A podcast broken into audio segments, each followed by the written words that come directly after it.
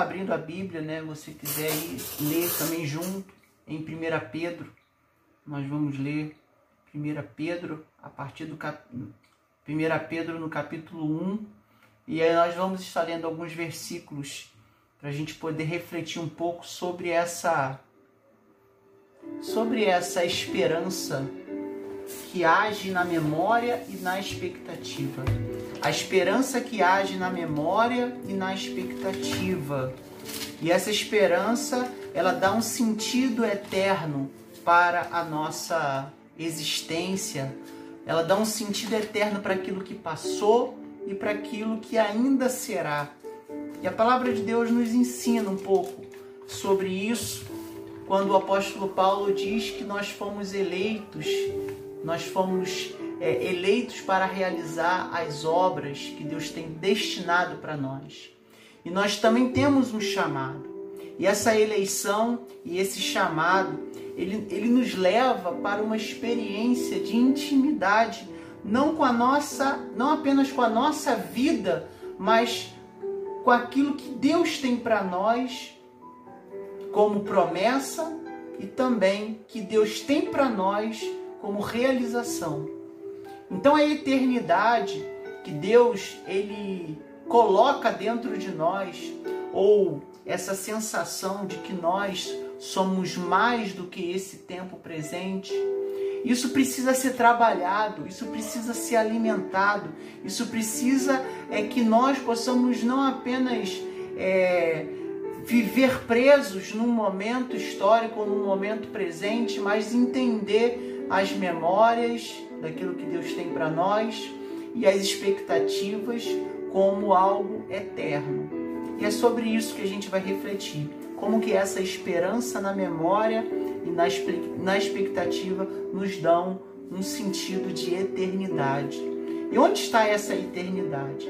O texto de 2 Pedro, capítulo 1, versículo 10, ele vai dizer assim: Portanto, irmãos, empenhem-se ainda mais para consolidar o chamado e a eleição de vocês, pois se agirem dessa forma, jamais tropeçarão. Assim vocês estarão ricamente providos quando entrarem no reino do eterno, no, no reino eterno do nosso Senhor e Salvador Jesus Cristo. Por isso, sempre terei cuidado de lembrar-lhes estas coisas, se bem que vocês já sabem e estão solidamente firmados na verdade que receberam. 2 Pedro, capítulo 1, do 10 ao versículo 12.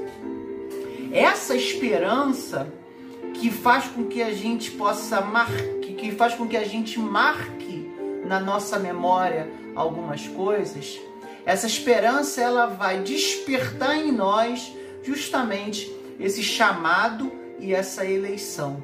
Porque o chamado e a eleição que Deus tem para nós, a gente precisa se empenhar ainda mais para que possamos consolidar isso nas nossas vidas. E o que significa isso? O chamado é a convocação e a eleição é a destinação da nossa vida. Então nós fomos chamados ou convocados para realizar as obras e nós fomos eleitos para vivermos a vontade de Deus. Então é preciso a gente entender que a, é, é, é, nós precisamos nos empenhar nisso. E por isso, isso precisa estar marcado na nossa memória. É preciso lembrar do empenho para consolidar o chamado e a eleição que Deus tem para nós. E como é que a gente consolida isso? Marcando na memória. O que também é preciso lembrar para que a nossa memória ela possa ter essa esperança eterna? É preciso lembrar que é, precisamos nos despertar. E o texto no versículo 13 vai dizer isso. Considero importante, enquanto estiver no tabernáculo desse corpo, despertar a memória de vocês. Nós vivemos como igreja, e aqui o apóstolo Pedro ele simboliza a igreja. A igreja tem essa função de despertar em nós essa memória. Que memória? A memória da eleição e do chamado. Então, a esperança que dá um sentido eterno à memória, ela nos faz lembrar do nosso chamado e da nossa eleição. E ela nos faz lembrar que é preciso despertar a nossa vida, ou seja, acordar para esta realidade. Eu preciso acordar para a realidade daquilo que Deus tem me, ele, me elegido, ou melhor, me escolhido e me chamado. Eu preciso despertar para isso.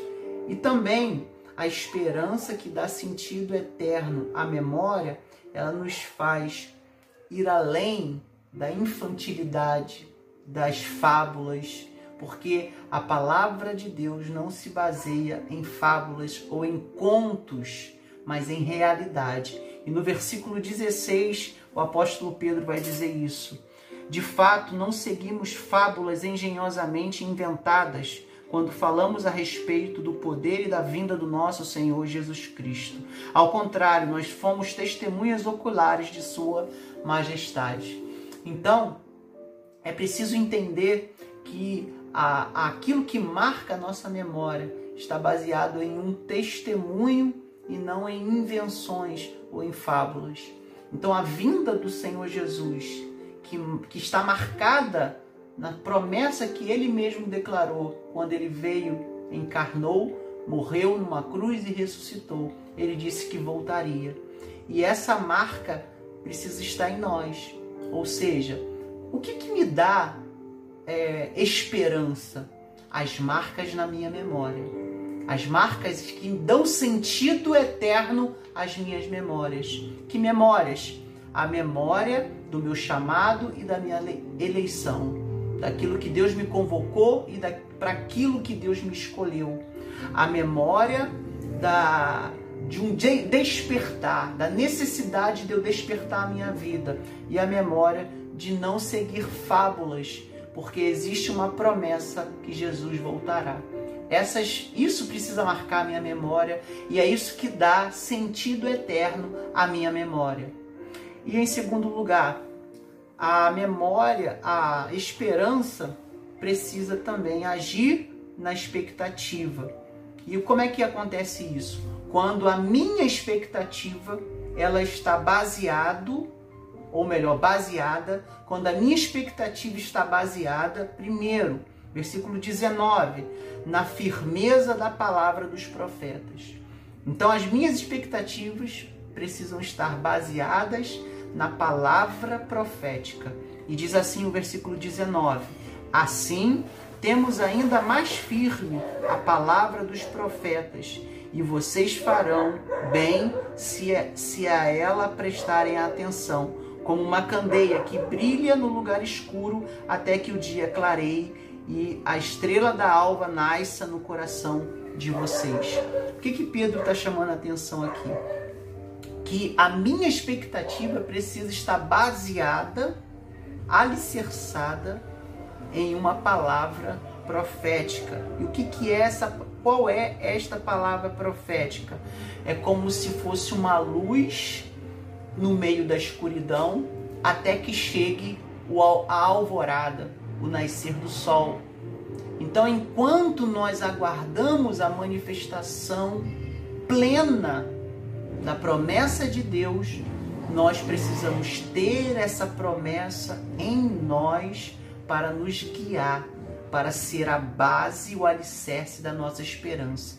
Enquanto não vemos a luz do dia, nós temos a palavra profética que ilumina a nossa noite.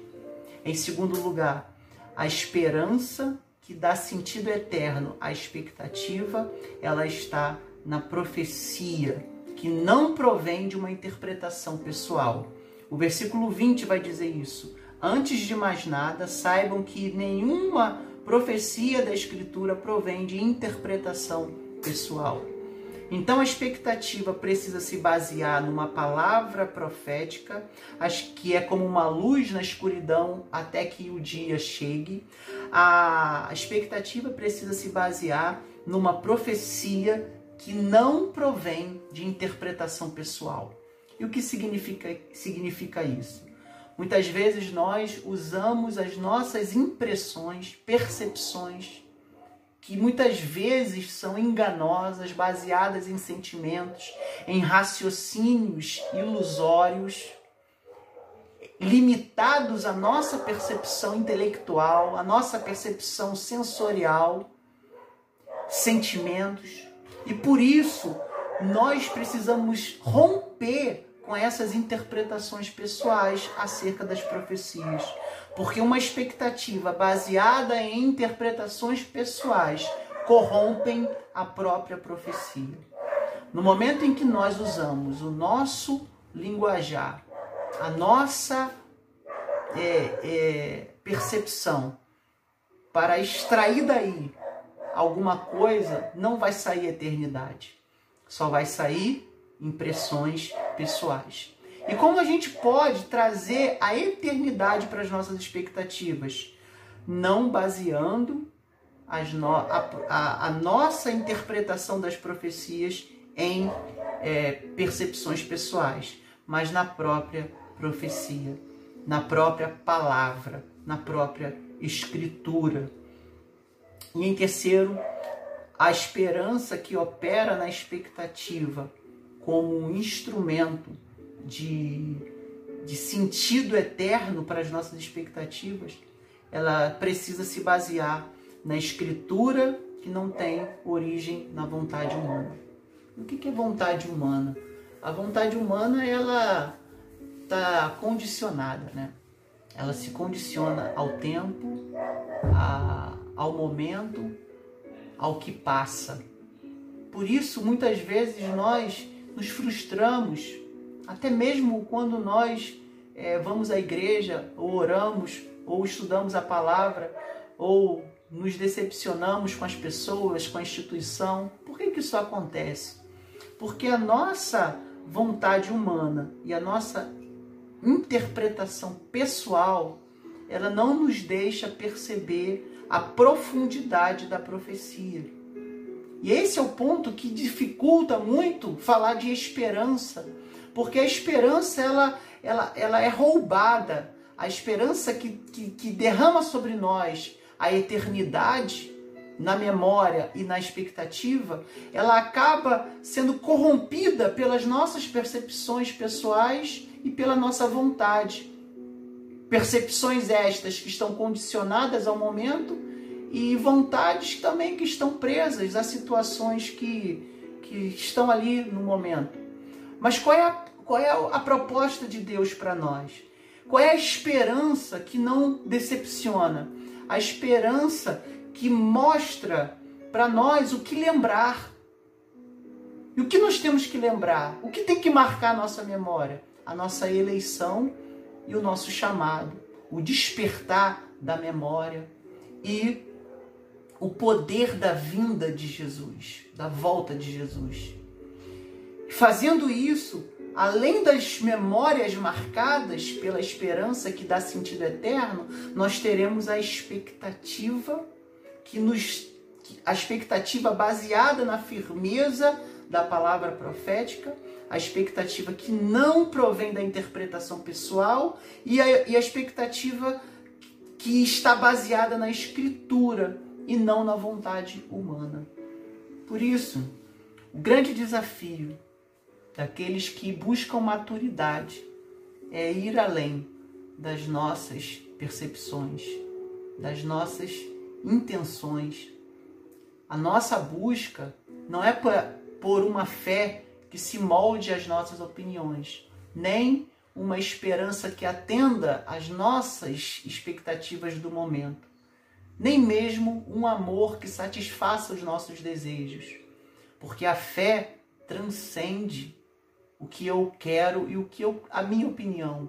A esperança, ela transforma a nossa memória e a nossa expectativa.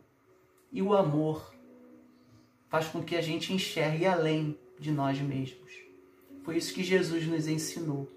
Por isso, o, é, diante daquilo que nós estamos vivendo e enfrentando nos nossos dias.